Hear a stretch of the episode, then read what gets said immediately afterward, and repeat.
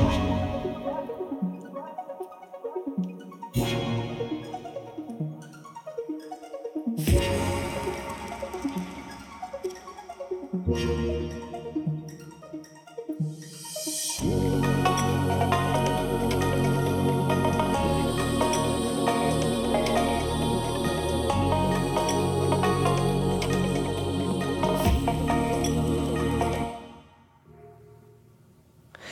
Hej och välkommen till Hotspot! Idag ska vi inleda en serie om det multikulturella samhället. Sverige är inte längre enhetssamhälle som det en gång i tiden var, med en gemensam kultur och en övervägande etnisk homogen befolkning. Förändringen från ett enhetssamhälle till en mosaik av etniska grupper och kulturer har skett på några årtionden. Idag säger man att Sverige är ett multikulturellt samhälle. Det kan finnas många fördelar med en sån mångfald av etniska sammansättningar. Men det kan också medföra många svåra utmaningar och spänningar som vi kan komma att leva med lång tid framöver om vi inte hittar receptet för hur vi bygger ett samhälle tillsammans. Där alla har möjlighet att blomstra och där vi kan samlas kring något gemensamt som nation. Till min hjälp att samtala om dessa komplexa och många gånger känsliga frågor kring multikulturalismen har jag till min hjälp Stefan Gustafsson, direktor för Apologia och Torbjörn Aronsson, statsvetare och kyrkohistoriker. Nu kör vi! Hej och välkomna! Stefan Gustafsson och Torbjörn Aronsson. Ni har ju medverkat i det här programmet tidigare. Roligt att vara tillbaka. Ja, Absolut. jättekul att du kunde komma. Eh, idag ska vi tala om det multikulturella samhället. Ja. Och eh, man kan ju tala om ett multikulturellt samhälle med olika kulturer som samexisterar på lika villkor. Eh, men det finns också en multikulturell ideologi. Eh, hur skulle ni vilja definiera ett multikulturellt samhälle? Jag tror det är bra att man eh, att man gör distinktioner så att säga. Mm. Alltså för det första mellan en, en multikulturalistisk ideologi, mm. alltså ett idésystem, en, en slags politisk vision. Eh, och för det andra ett samhälle där olika kulturer, det vill säga oftast olika eh, nationaliteter, etniska grupper lever tillsammans. Eh, och för det tredje då en eh, multikulturell stat eh, med en, en rättsordning som ger olika rättigheter, kulturella rättigheter till olika grupper. Så att man tror man behöver hålla de tre sakerna isär så att säga. Och eh, kulturell pluralism eller ett multikulturellt samhälle i bemärkelsen att olika etniska eh, grupper lever tillsammans och de eh, har kanske olika religioner, olika eh, kulturella uttryckssätt. Det är ju något som har funnits historien igenom så att säga och, och, och det har funnits förutsättningar för att det ska kunna fungera bättre eller sämre och så vidare. Multikulturalistisk ideologi är någonting annat. Vad är det för någonting då? Ja, det är en ideologi som eh, eh, finns i olika versioner då, men, men oftast så är det en ideologi som utgår från att eh, kulturella särdrag ska försvinna och eh, eh nationella särdrag också är någonting som är historiskt övergående. Och man tänker sig synteser av världens olika kulturer. De bygger någonting nytt tillsammans då? Ja, precis. Va? Så att, man kan säga att Sovjetunionen var ett ett försök att skapa någonting sånt. Alltså många olika folkslag eh, som levde tillsammans men det var en kommunistisk diktatur, en kommunistisk ideologi som var ett slags över eh, eh ideologiskt paraply så att säga och eh, under det sen så skapade man särrättigheter för olika folks kulturella uttryckssätt. Eh, men man förtryckte samtidigt deras religioner och olika eh, former av nationellt självbestämmande. Eh, och eh, eh, uppenbarligen så såg man inte då kulturella uttryck som någonting som hotade den kommunistiska ideologin utan det kunde finnas inom dess ram och förmodligen så tänkte man sig att det skulle försvinna eller försvagas med tiden. Men, men religion och också eh, rättigheter som gav någon form av nationellt självbestämmande inom ramen för det här sovjetiska imperiet, det var någonting som man absolut inte kunde tänka sig utan som man motverkade. Mm. Så att jag tänker mig att, att det är en slags multikulturalistisk ideologi där. Eh, och jag tror ju också att eh, orsaken till att multikulturalism som ideologi har fått en eh, ny eh, aktualitet de sista 20-30 åren har med Europeiska unionen att göra. Tanken på ett, ett statsbygge i Europa där många olika folkslag, nationer, kulturer, religioner ska kunna leva under samma tak på något sätt. Då, Och så tänker man sig också att det sker en stegvis eh, övergång till mer av gemensam kultur eller synteser. Då, va? Eh, så att eh, det här, det här skulle jag säga är två, två exempel på då multikulturalistiska ideologier. En socialistisk, kommunistisk och en liberal. Då. Just det. Eh, man säger ju att Sverige är ett multikulturellt land. Eh, är vi det och om det är, hur, hur har det växt fram i Sverige? Vad säger du Stefan? Jag, tänker först på det som Torbjörn sa här. Att jag tycker det är väldigt viktigt att eh, man, man definierar sina termer och sina ord. Det här är ju en diskussion där det just finns mycket terminologi och en, en del är väldigt eh, akademiskt specifik och sen så har man en mer populär, eh, populär diskussion. Där man, man hela tiden behöver komma tillbaka till vad är det vi egentligen menar? Vad är det vi egentligen talar om? Och i, i grunden så, eh, så handlar det ju här om, tycker jag, att att å ena sidan så vill man ju ha en, eh, en, en frihet. Jag som individ vill ju inte att andra ska bestämma allting i mitt liv, vad jag ska tro och tänka och hur jag ska leva. Så jag vill ha en frihet och då måste jag ge det åt andra och då så blir det en pluralitet, det blir multi, det blir många olika sätt att leva. Och sen samtidigt å andra sidan så vill jag inte vara en, bara en isolerad ö utan relationer till andra. Eh, jag vill finnas i något sammanhang, jag vill kunna göra saker tillsammans med andra, jag vill vara en del av något som är lite större än, än mig själv. Och, och, då behöver man hitta en enhet och det är ju den här spänningen mellan å ena sidan frihet, eh, att kunna gestalta sitt eget liv och å andra sidan hur ska vi kunna bygga någonting tillsammans där det inte bara är kaos eller isolering där jag inte liksom har någon relation till, till någonting annat. Eh, och då, du ställer frågan här om, om Sverige, liksom hur, hur den här förhållandet mellan de här två polerna. Då har vi ju gått från att ha, ha varit ett land som har betonat enhetligheten väldigt starkt och historiskt låst fast varandra för hårt i hur ska du tänka, hur ska du tro, vad får du lov? Eh, så har varit ett enhetssamhälle Eh, och där man då har betonat just eh, enheten, ofta på bekostnad av den individuella friheten. Och sen så har vi ju då rört oss eh, ganska snabbt och under kort tid till, åt ett annat håll. Och det handlar ju om här hur, hur, var hittar vi en konstruktiv balans eller ett konstruktivt förhållningssätt mellan de två, de två polerna. Mm. Man kan säga att på, på 1970-talet så, så, ändrade Sverige sin eh, sin politik när det gällde sådana här frågor. Då. Och vi fick en, en politik som uppmuntrade i högre utsträckning då, eh, olika invandrargrupper att behålla sin kultur.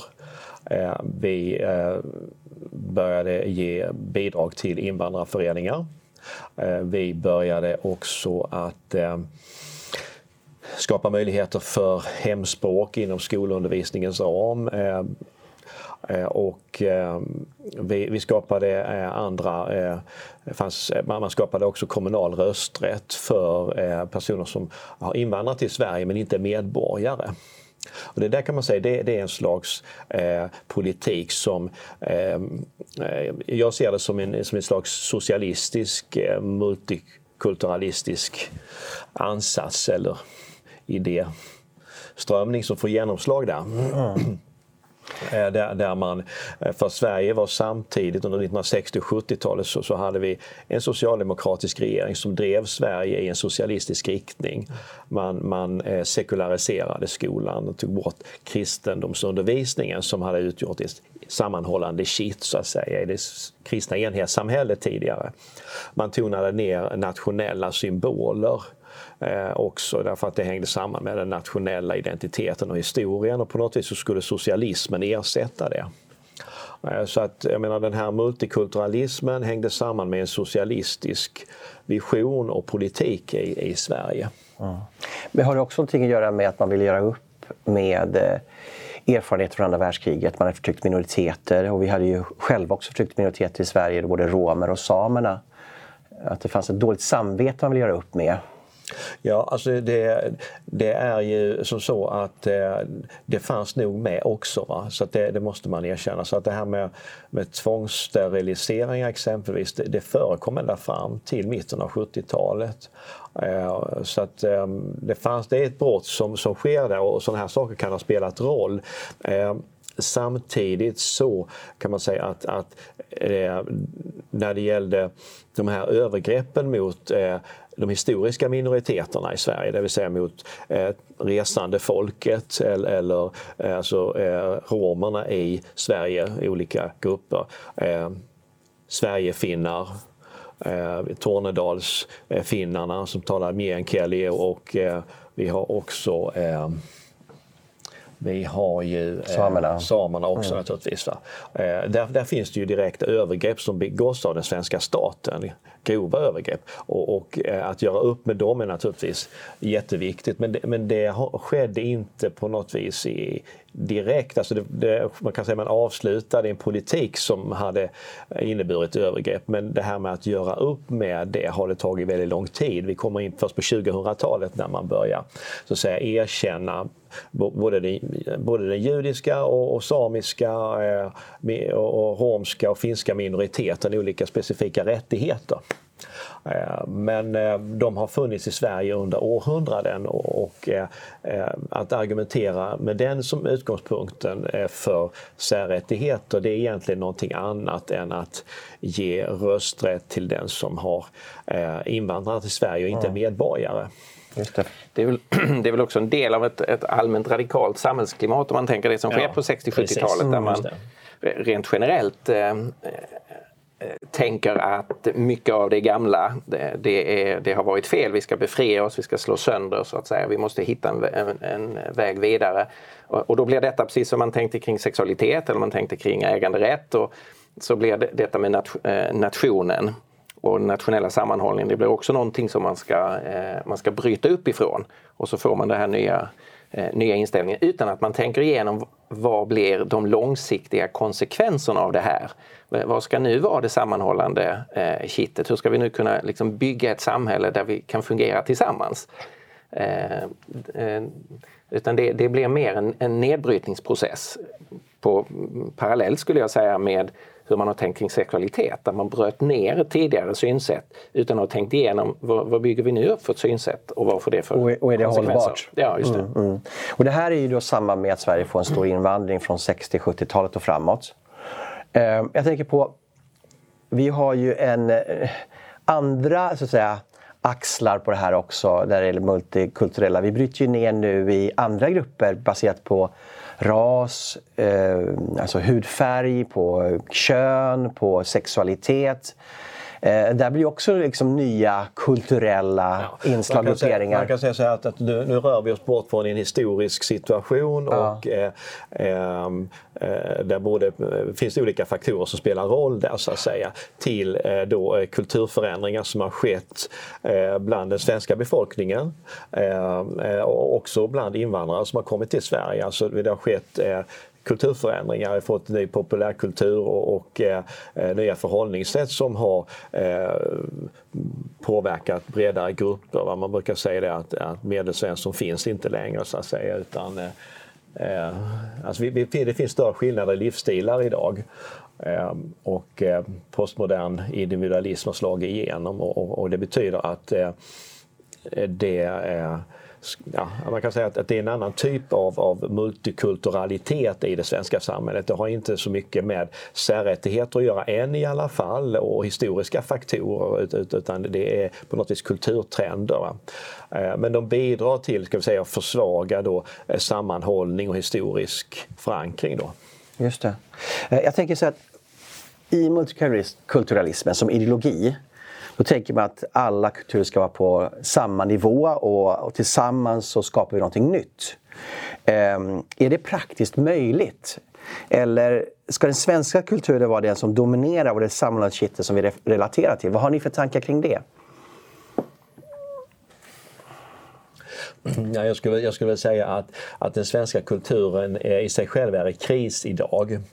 Eh, att, eh, alltså kultur har med historia att göra och, och ska man tänka sig en slags förnyelse av eh, svensk kultur, då måste det ha en, en, historisk förankring. Det måste hänga samman med det Sverige som har vuxit fram historiskt. Eh, och, och eh, då måste det ha en förankring i den kristna traditionen eh, och eh, också eh, på något vis i den samhällstradition som har då historiskt vuxit fram över generationerna. Eh, så att eh, jag, jag menar att eh, mycket av de här postmoderna trenderna har inget som helst samband med det här historiska Sverige eller Sveriges historiska kristna arv heller. Det betyder att, att då, då, då blir de snarare nedbrytande faktorer så att säga. Och, det, är ju välkänt att många som har kommit till Sverige under senare årtionden från andra länder, de, de undrar över svenskarnas kultur. Alltså de saknar ett, ett nationellt självförtroende och stolthet över den egna historien och religiösa traditionen och så vidare. Här, här kommer ju in den, den klassiska politiska frågan mellan eh, konservatism och socialism, alltså frågan om Eh, Eh, ska, det, ska vi utgå från eh, långsammare, lite mer försiktiga, lite mer utvärderande processer? Eller ska vi mer radikalt och drastiskt göra revolutioner och, och snabba stora förändringar? Eh, och eh, då tror jag att det är i, i sådana här frågor så måste man ta, precis som Torbjörn säger, historien på allvar, var vi kommer ifrån. Och de här drastiska, radikala förändringarna skapar kaos. Man, man, man bygger inte upp någonting nytt bara genom att slå ner någonting. Liksom. Eh, och, och, då måste man också ta hänsyn till, om man tar hänsyn till, till svensk historia, så behöver man också ta hänsyn till, eh, eh till frågan om majoriteten av människor. Eh, det betyder inte att man ska värdera människor eh, olika. Vi har förstås eh, samma status och värde som individer. Men om man ska bygga ett samhälle tillsammans så kan man inte bara köra över majoriteten. Därför att då, då skapar man liksom för stora spänningar i, i samhället. Så det, man måste hitta någon sorts respektfullt förhållningssätt i förhållande till historien, var vi kommer ifrån, i förhållande till majoriteten, var de befinner sig just nu och sen självklart i respekt för de nya människor, de nya grupperingar som eh, är en del av samhället. Och där behöver vi kunna relatera till varandra. Eh, men där har det under lång tid varit någon sorts företräde för, eh, eh för minoriteterna i förhållande till majoriteten. Och det tycker jag finns eh, med som en bakgrund till en, en del av de spänningar som vi, och liksom polariseringen vi möter i, Eh, i, i Sverige. Ja, jag tror det också. Alltså, eh, om, om lagstiftning ska fungera, om det ska mm. följa, lagar ska följas så säga, då måste det på något vis finnas ett samband med människors livsstil och beteenden, åtminstone majoriteten av människor. Eh, stiftar man lagar som inte är förankrade i hur människor lever och, och, och uttrycker sig och beter sig, då, då blir det antingen väldigt svårt att upprätthålla lagen Eh, och, och eh, då faller den ur bruk och, och, och, det här kan påverka laglydnad på andra områden då så att säga. Eh, skulle man driva, och går man på andra hållet, att man stiftar lagar som inte hänger ihop med majoritetsbefolkningens sätt att leva och tänka. Eh, om man driver igenom det med alla tillbudstående medel vad skapas då för någonting? Ja, då skapas det en känsla av förtryck. Mm. Majoriteten upplever sig förtryckt och, och eh, oftast blir det då en stark motreaktion och polarisering och starka spänningar i mm. samhället. Idag talar vi om hur vi ska eh, lösa de här spänningarna. Så talar man, ju då, man har talat väldigt mycket om integration. Eh, men nu börjar man även tala om assimilation. Och om vi ska börja då assimilation, vad är det för någonting? Är det ens genomförbart och innebär det tvång om vi skulle ha en assimilationslinje? Alltså assimilation, precis som multikulturalism, behöver man dela upp då. Alltså man kan tala om en assimilationistisk ideologi. Eh, och då handlar det om en ideologi som säger att, att minoritetskulturer bör upplösas och, och minoriteter bör gå upp och acceptera en majoritetskultur. Och där finns någon sorts tvångskänsla liksom, känsla i det där va? Man kan säga det att, att om, man, om man gör det till en ideologi så är det ju det. Mm. Eh, sen har vi fenomenet assimilation och, och det, är inte, det, det, är någonting annat. Det är ju helt enkelt den processen som nästan alla eh, invandrare och invandrargrupper går igenom om de stannar under längre tid i en kultur. Det vill säga man tar upp det omgivande eh, samhällets kultur mer och mer efterhand. Så att, eh, Eh, man brukar säga att, att de, de flesta som, som invandrar till ett land de assimileras.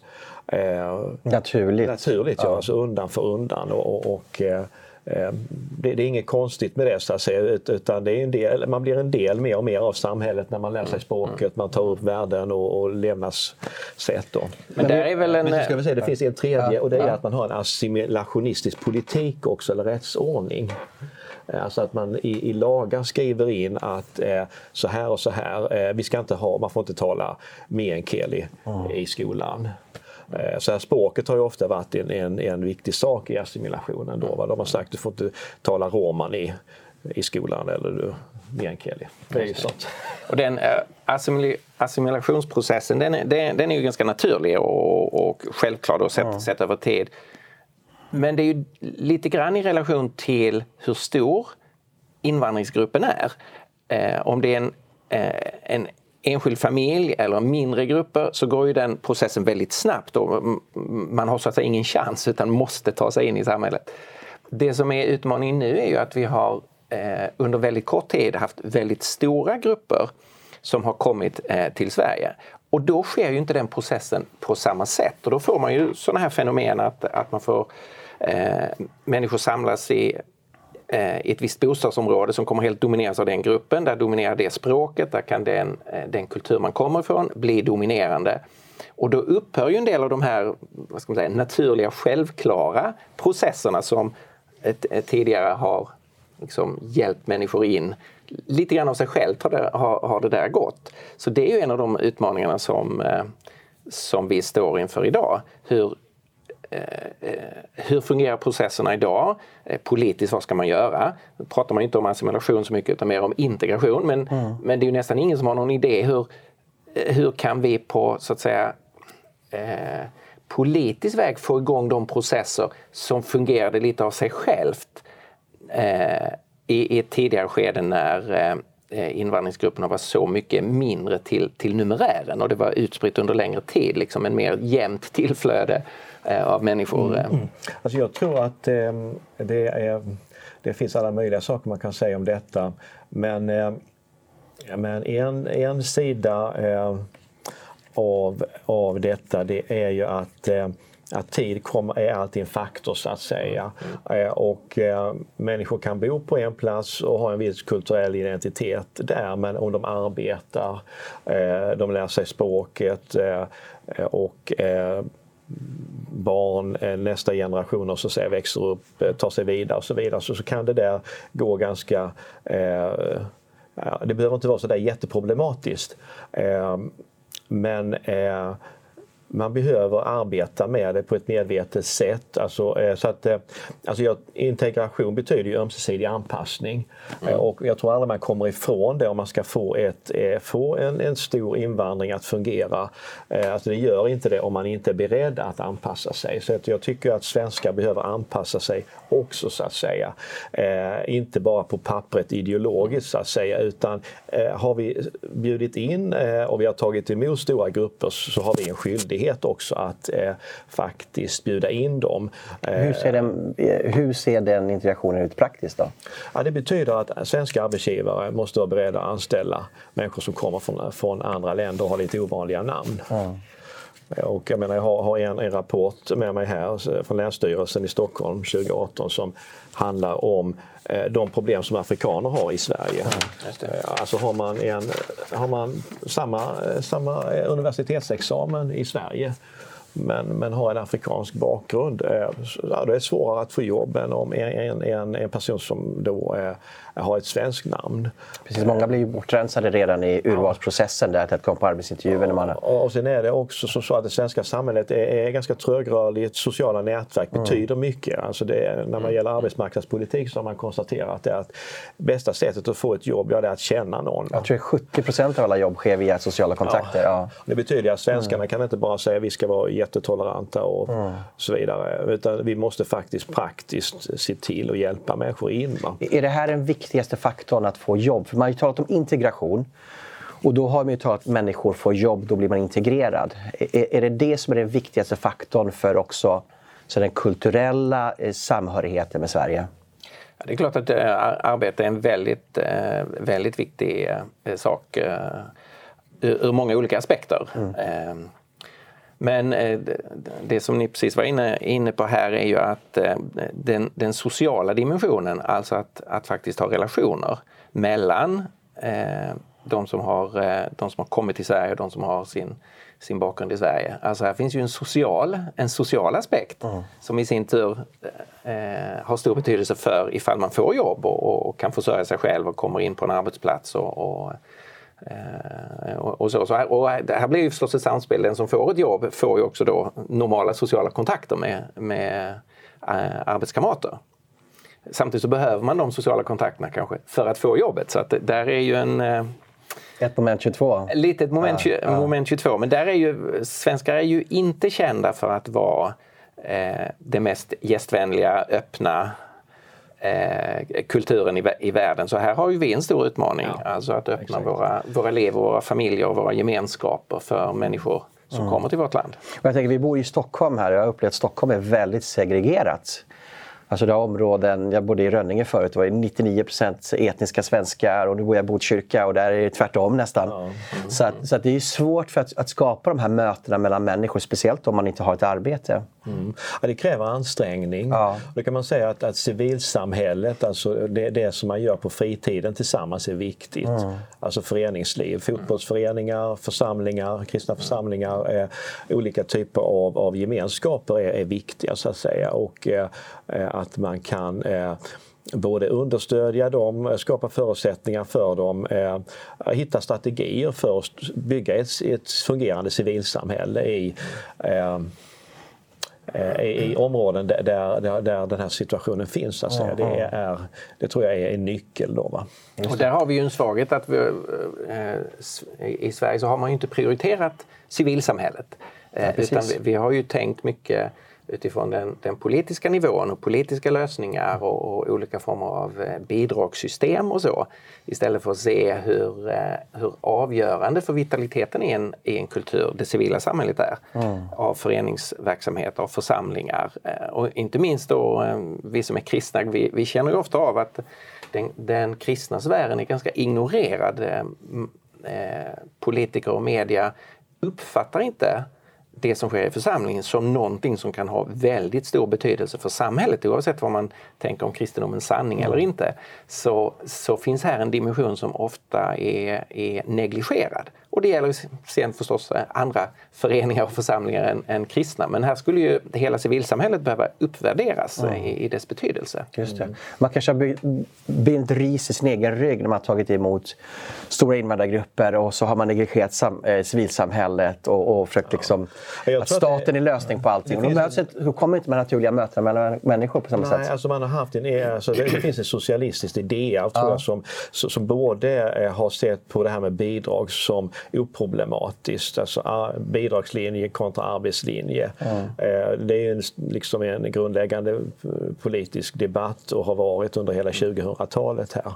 Och kan man säga att, att, att det socialistiska idéarvet, det, där, där är det bidrag, bidragslinjen är, uppfattar man inte som särskilt problematiskt. Då, va? Eh, men, men eh, det är vi många som, som, tycker att den är så att säga. Man kan säga också för, för, synen på företagande är också viktigt att uppvärdera. Vi, vi, hur, vad är, för, vad är så att säga, eh, om vi vill att många ska få arbete och komma i, i sysselsättning, försörja sig själva. Vad är förutsättningar för att bedriva enskilda företag? Hur kan de förbättras? Ehm, det är ju väl, väl känt att Storbritannien har, har, lyckats mycket bättre på det området, skapa förenklade, eh, för, förenklade regelverk för eh, småföretag att Just det, och, där, och, och, och där kanske, det vissa invandrargrupper som när man jämfört situationen i mm. Sverige med, mm. med, med, Storbritannien så, så, konstaterar man att i Sverige så är det en ganska hög arbetslöshet mm. men Storbritannien så, så ja, de flesta försörjer sig själva, de lever inte på några Och ja, men Har man då lättare att starta småföretag så restauranger eller vad det är för någonting så kan man anställa då människor i sitt nätverk, då, ja. de här invandrargrupperna. Mm. Eh, jag tänker på identitet, alltså kultur handlar väldigt mycket om identitet.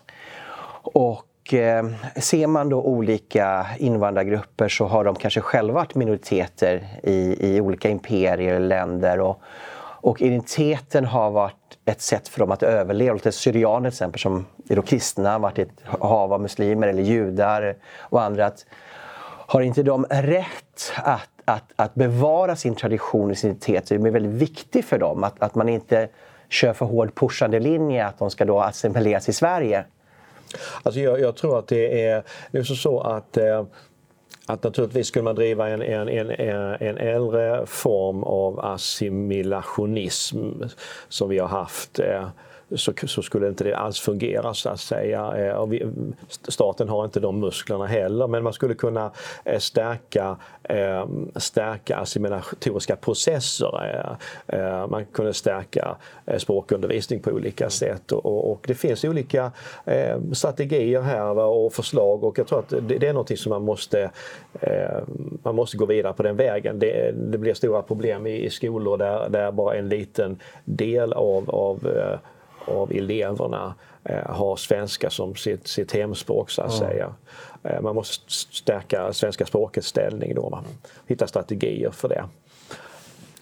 Nej, och det, och det är jätteviktigt att eh, eh, en, en, minoritet måste ha frihet att, eh, att behålla det som är det som är deras djupaste övertygelse. Jag kan ju definiera mig, mig själv på vissa områden som en, eh, som en minoritet eh, i det att jag är eh, kristen och, och står för en klassisk kristen tro. Det är ju en minoritetsuppfattning i relation till majoriteten av mm. infödda svenskar.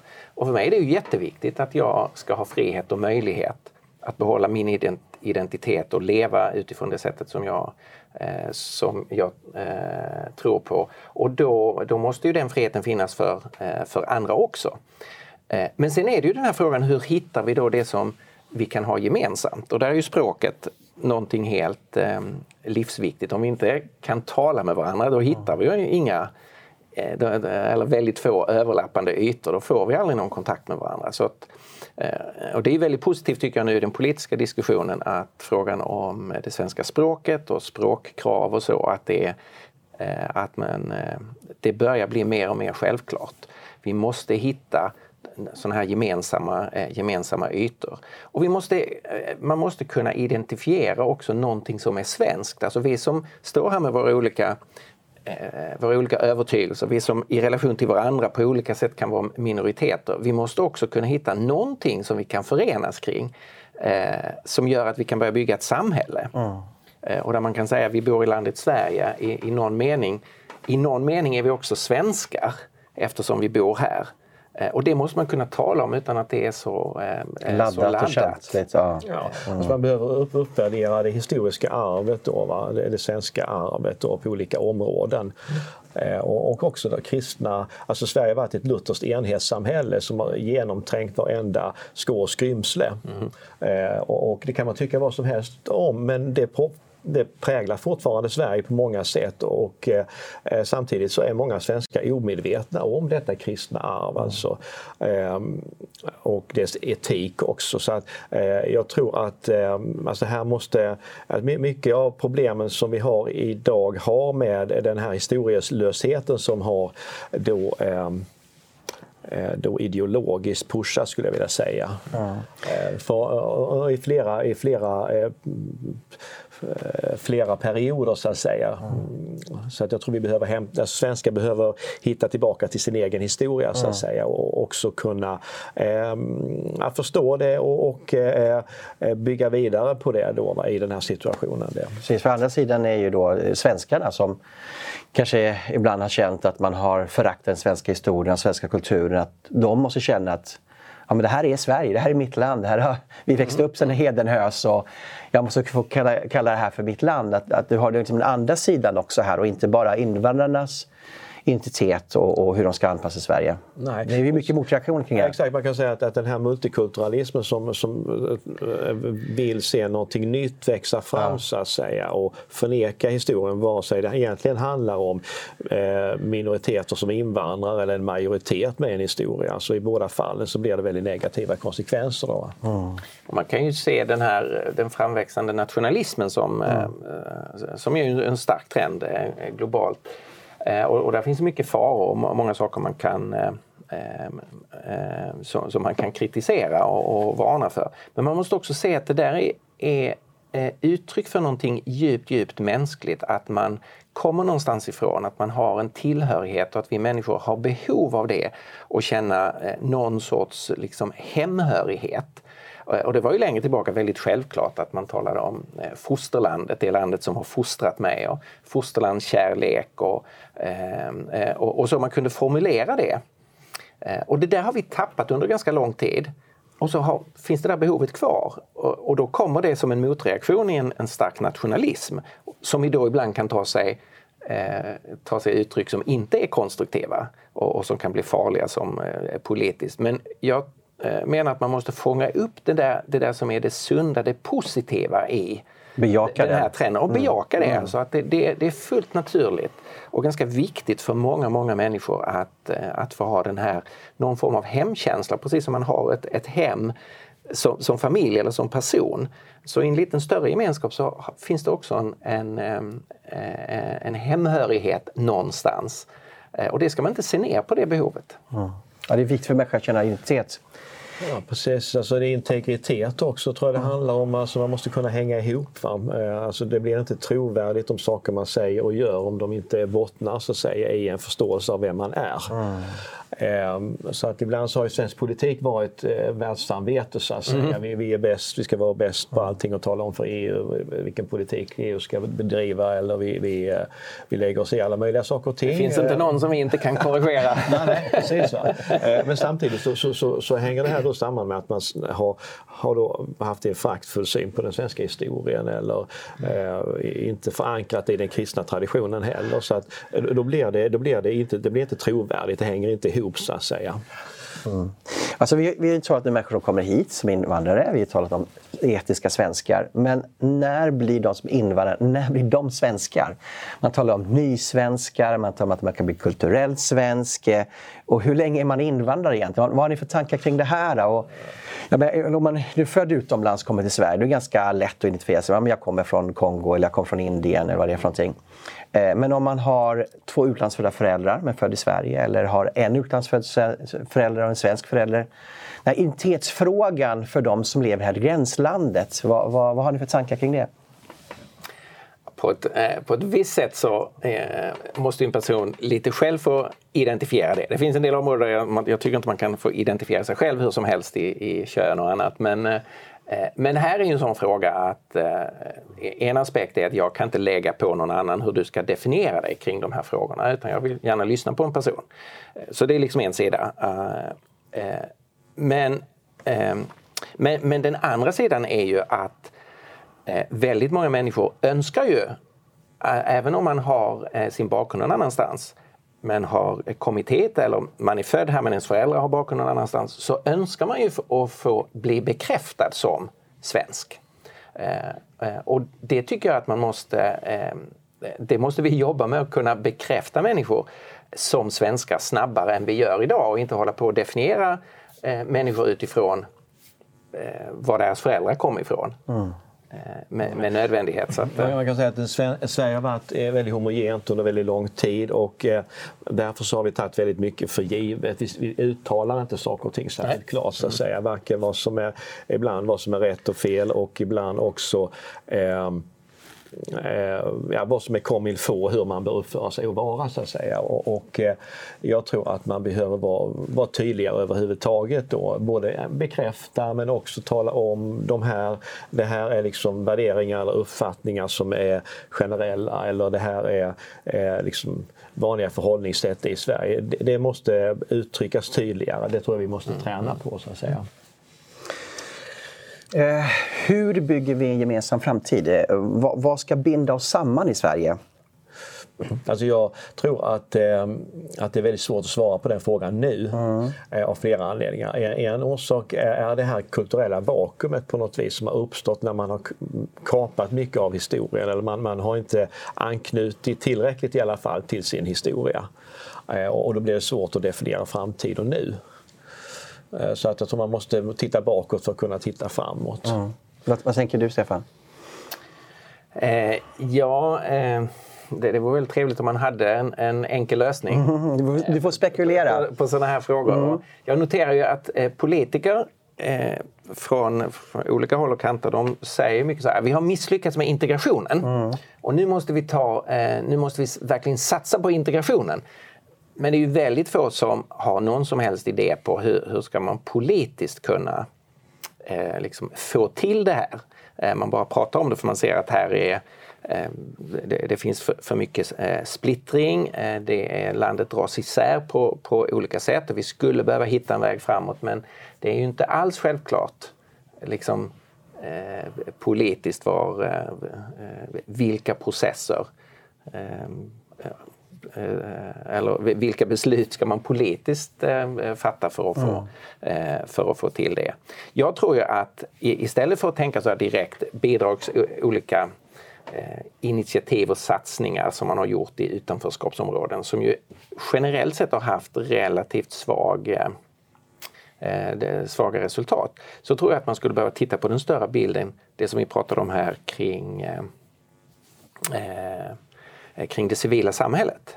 Alltså det är en del andra processer man skulle behöva eh, stärka som på sikt kan få stor betydelse. Alltså, eh, istället för att tänka här har vi ett projekt, det ska löpa på tre år i det här bostadsområdet mm. och sen så avslutas det projektet. Det kan ha sin plats men man skulle behöva tänka en större bild kring hur bygger man ett samhälle? Och där kommer frågan om det civila samhället in.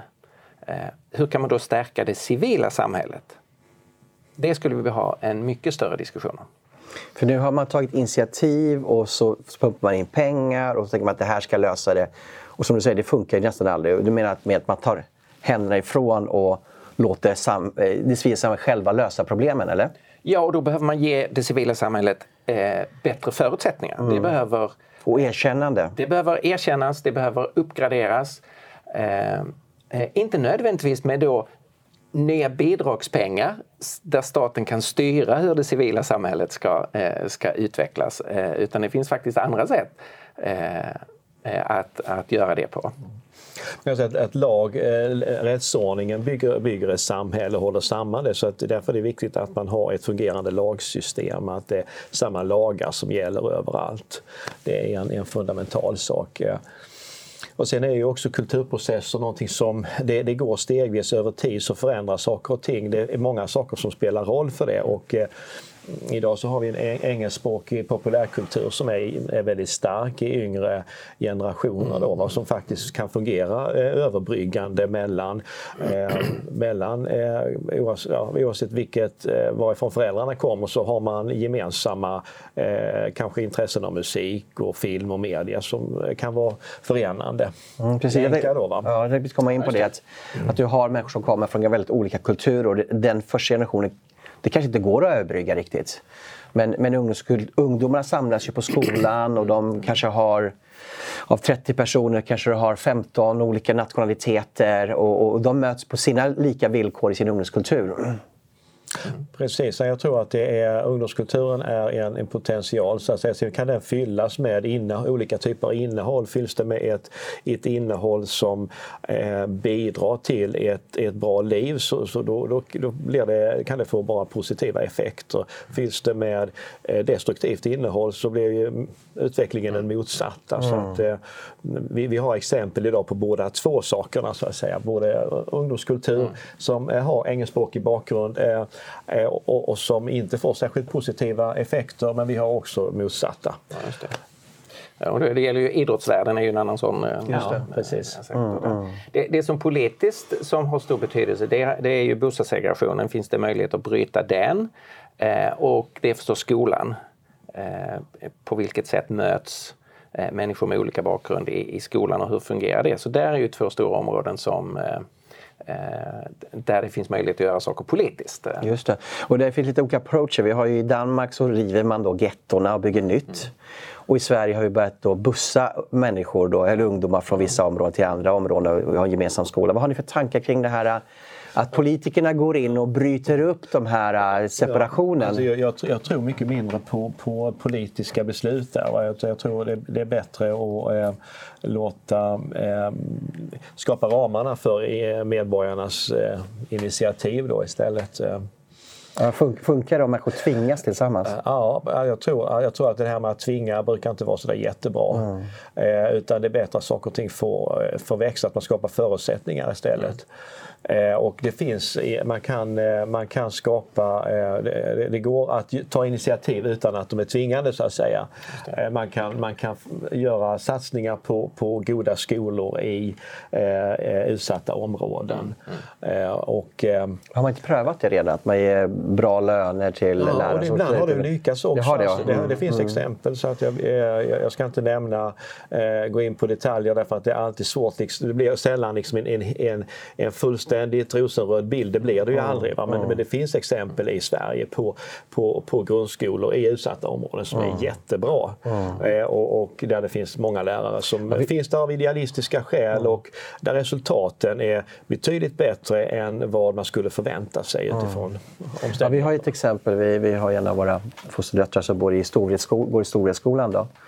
Och det var ju en skola som då blev eh, övertagen av, eh, av staten ja. därför det inte funkar. Och idag funkar den väldigt bra faktiskt. Ja.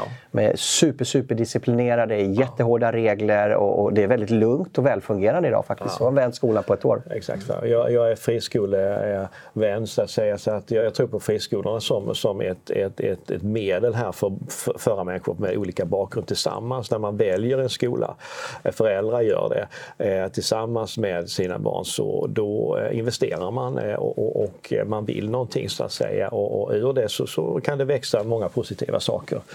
Mm. Så att ehm, jag, jag, tror att det är ett effektivare långsiktigt sätt att skapa integration då än, än att man eh, bussar eh, elever som inte vill gå på, gå på en skola, tvingar dem att gå där och så vidare. Eller stänger ner friskolor som eh, då elever eller föräldrar har valt att sätta sina barn i.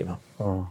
Jag tror att det, det sistnämnda är, är, kommer inte att leda till något gott så att säga.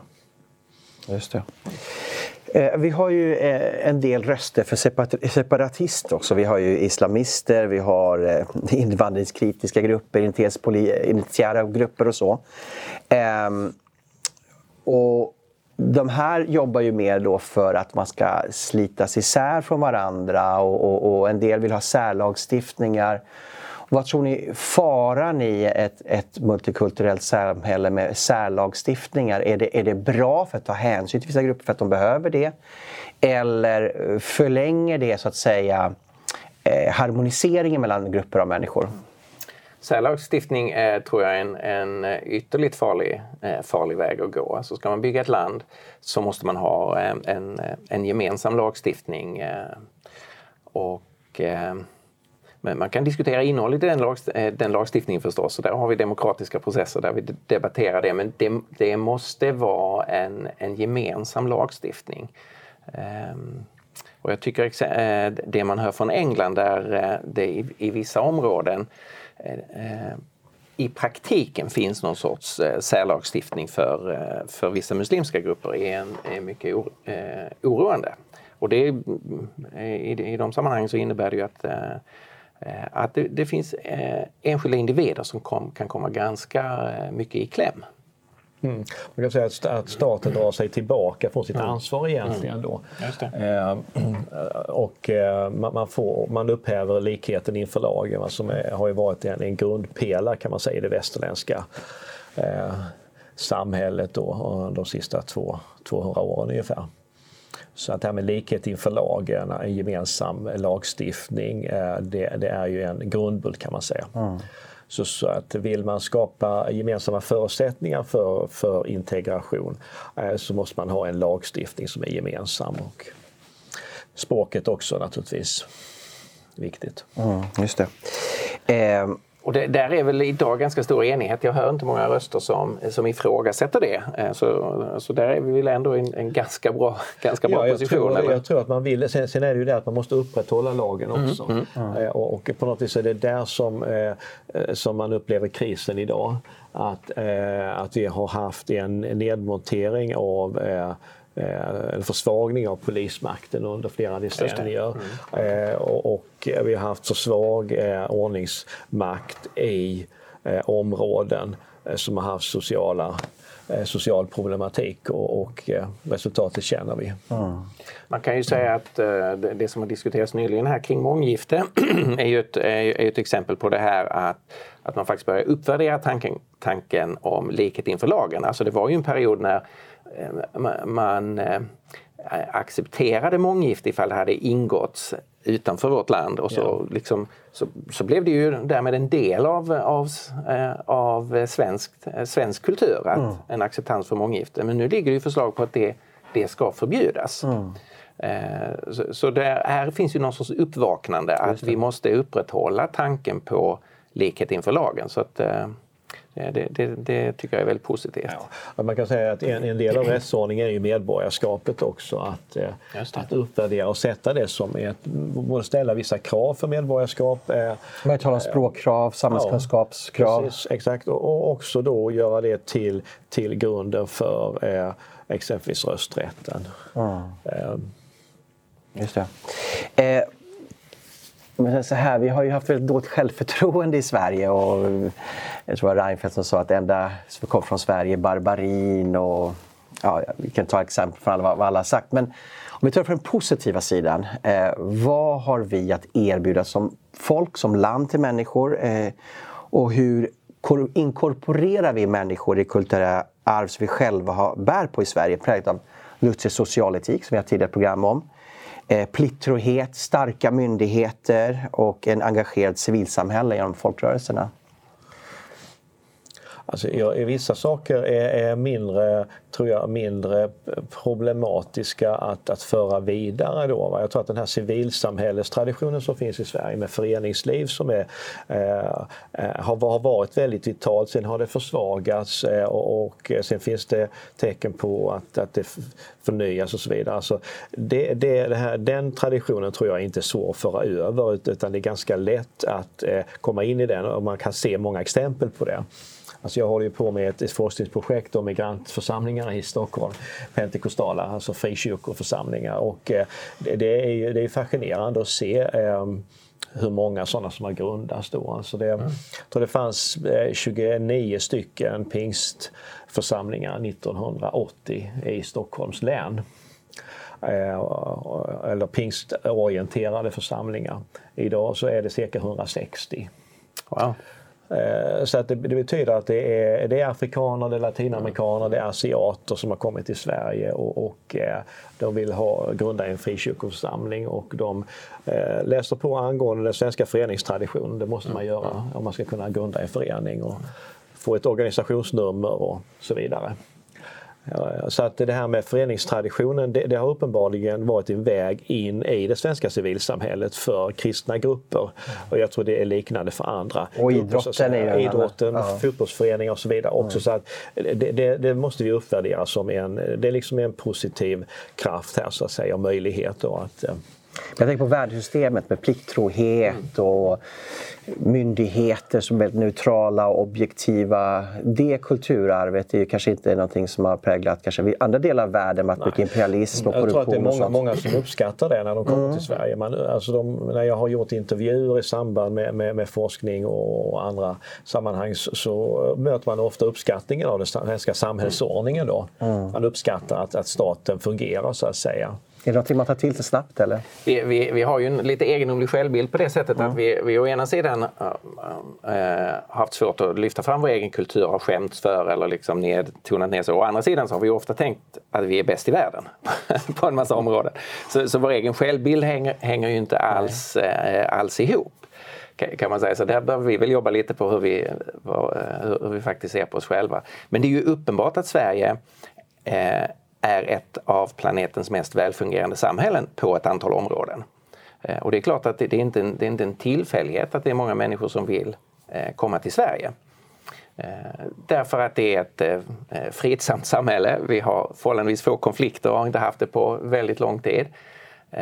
Vi har förhållandevis låg grad av, av korruption. Och här finns många, och vi har förstås ett, ett, det generella välfärdssystemet som ger en som ger en trygghet och, och, som ger möjligheter som saknas i väldigt många, många andra länder. Så det, det finns ju en massa saker som, eh, som Sverige erbjuder och som vi behöver vara man kan säga stolta för och som vi behöver fortsätta arbeta för att det här ska fortbestå de, de goda sidorna eh, av, eh, av vår kultur. Eh, och, och där finns ju väldigt mycket som går tillbaka till den, eh, det, det kristna arvet. Eh, med arbets, eh, arbetsetiken och, och eh, ansvarskänslan och pliktkänslan och, och så som har varit en, en ganska självklar liksom, värdering tidigare. En del av det riskerar ju att eroderas mm. därför att de kristna rötterna som, som ändå gav en, en grundläggande motivering till det här, de, de har vi kapat av i stor utsträckning. Mm. Men fortfarande så ligger ju många av värderingarna kvar i kulturen. Mm. Och den här pliktkänslan skapar ju också tillit mellan människor. De mm. skapar goda förutsättningar för myndigheter att fungera. Och, mm. Om du har ett bidragssystem så bygger det också på en ärlighet. Ja, absolut. Ja. Här finns det en rad olika liksom, områden man, man kan ta upp och diskutera. Mm. Då. Men jag tänkte vi ska lyfta fram det, mer, det, det är intressant, det är intressant mm. att, att, äh, att det, samtidigt som vi har då grupper politiskt, filosofiskt, intellektuellt i vårt land och i Europa som är väldigt anti-västliga, anti-europeiska eller eh, som man eh, man är väldigt negativ till den västerländska kulturen eller historien.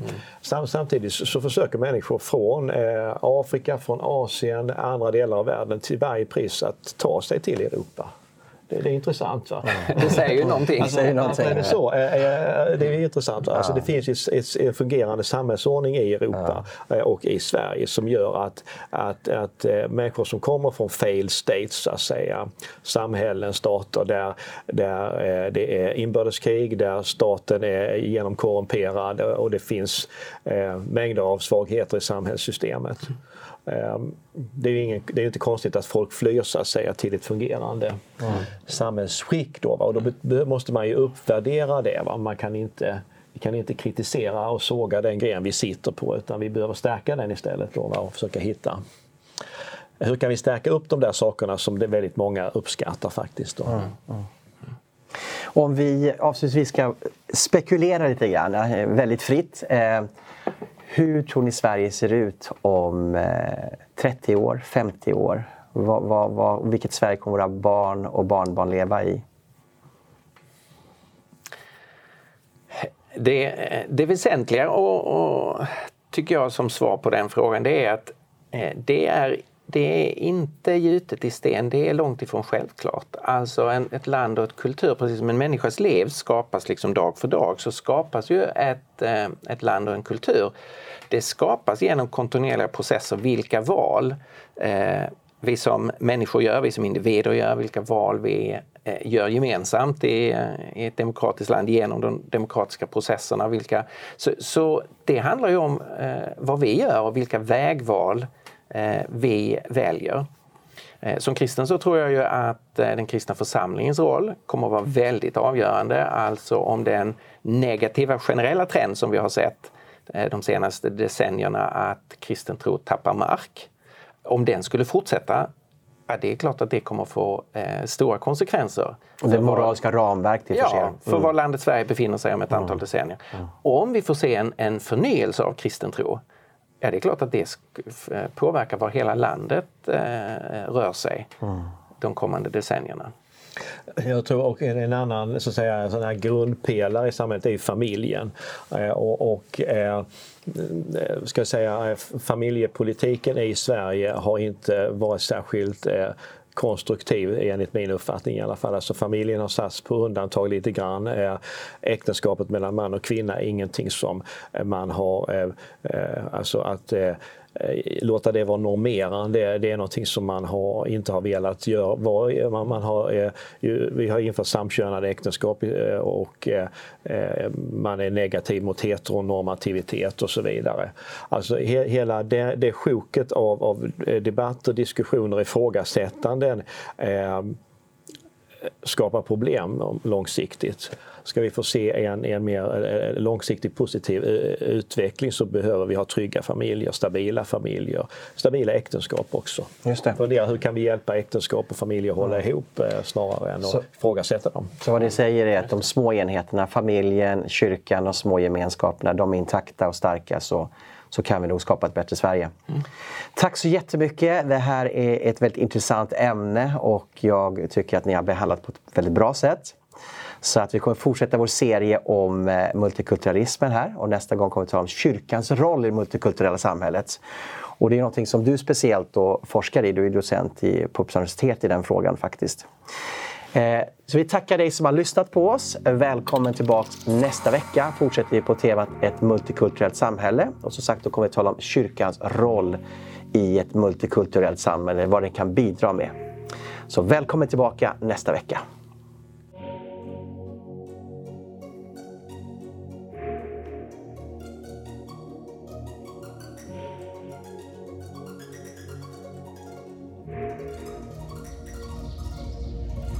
Time.